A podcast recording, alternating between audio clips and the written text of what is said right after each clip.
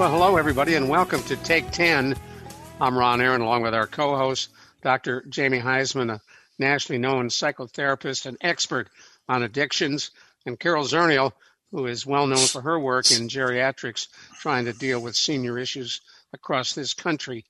Take 10 is when we toss out a topic, kick it around for 10 minutes.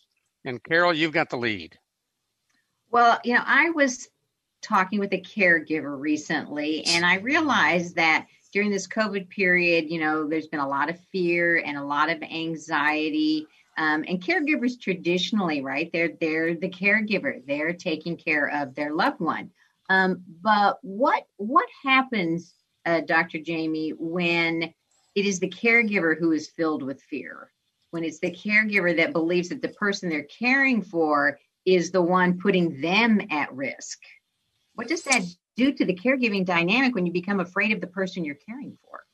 You know, is it the fear of the person and their decompensation with the illness, or is it the fear of all things around them and that they, they just can't handle the response to it? That's that would be my first question. Because well, the fear of like, let's say they're the person that might catch, the more likely to catch COVID and spread mm-hmm. COVID.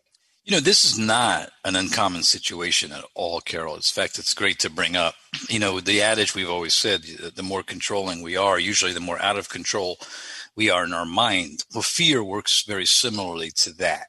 So, fear is like a, a, a coat, a cloth around us. Our, our seniors, and or the caree, let's say, sometimes have gone through their their challenges and has a little bit more resilience and either it's accepted the chronic illness, or is that the place where they're they're okay in some ways uh, with what's happening, and they also feel okay possibly with their loved one taking care of them. However, we don't really look at the mental health of the caregiver as much as we should, and I think the caregivers don't look at their own mental health enough because their fear uh, is really based on, on on their their own mental health, their own self care.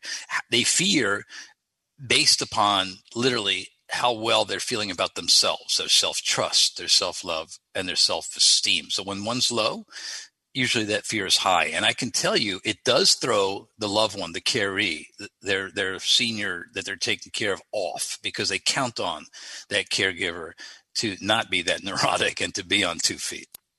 Well, my folks had a situation where uh, they had a fabulous marriage, uh, never fought, never argued until my dad developed Alzheimer's, and at one point, he did things he had never done before, yelled at my mother, uh, literally screamed at her, uh, which made her very worried and frightened and not really knowing what to do and how to deal with it. A good amount of informed consent and psychoeducation by the hospital, the skilled nursing, the neurologist, or whomever was touching your loved one with the caregiver would have gone a long way because these episodic outbursts from somebody with a neurological issue, especially Alzheimer's, is difficult to, to handle if you're not prepared, if you don't understand that that sort of process. And so I called hospitals, healthcare uh, clinics, places that have uh, touched the, the, the the caregiver really i hold them responsible for not providing that informed consent and ready well, he was at home though he, he well, wasn't uh, in a residential setting. No, I totally get that. Yeah, but what if it's I, then I hold the home health group, or I hold the, the primary care at the clinic, or I hold the medical assistant. They don't have to be inpatient, Ron. I, I really believe that informed consent or preparing caregivers for what's ahead is something that we have a responsibility to do, even if they're not the reimbursable phenomena. How's that? Well, it makes so a lot you, of sense.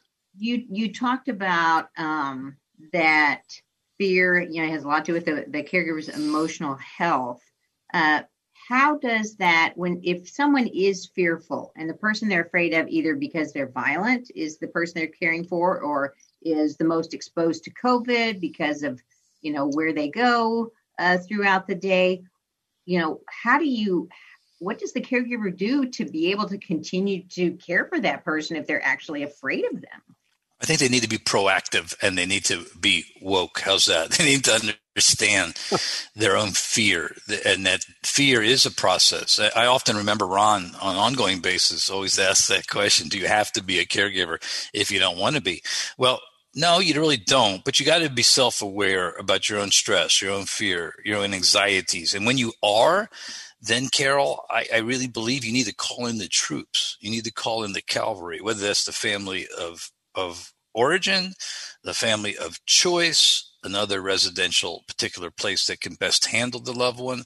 But they need to have that self-awareness to be able to say i, I am fearful. This is impacting me, myself and my loved one and i need to call people in to help.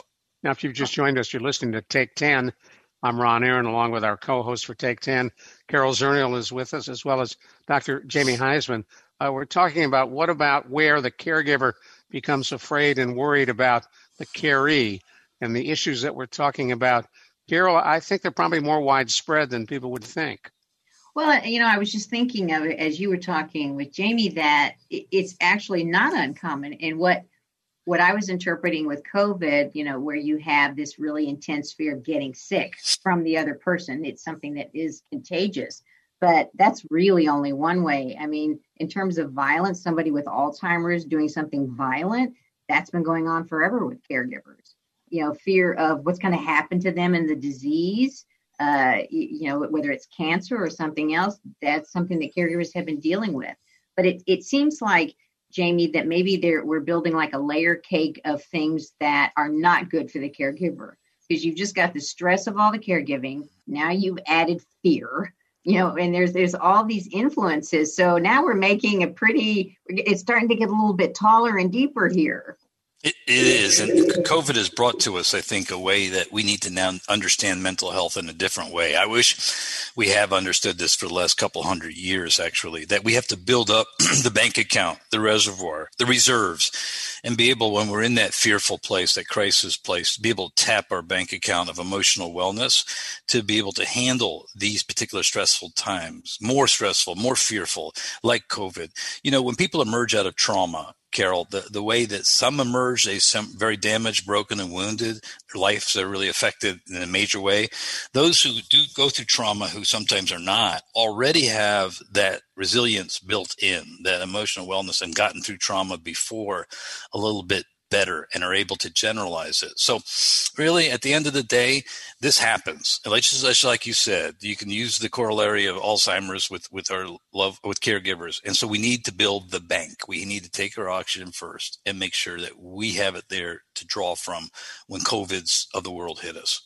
And if you don't have that backup of folks who can help, if you don't have access to that kind of support, in my mother's case, uh, we sent social workers to her house from Jewish Family and Children's Service.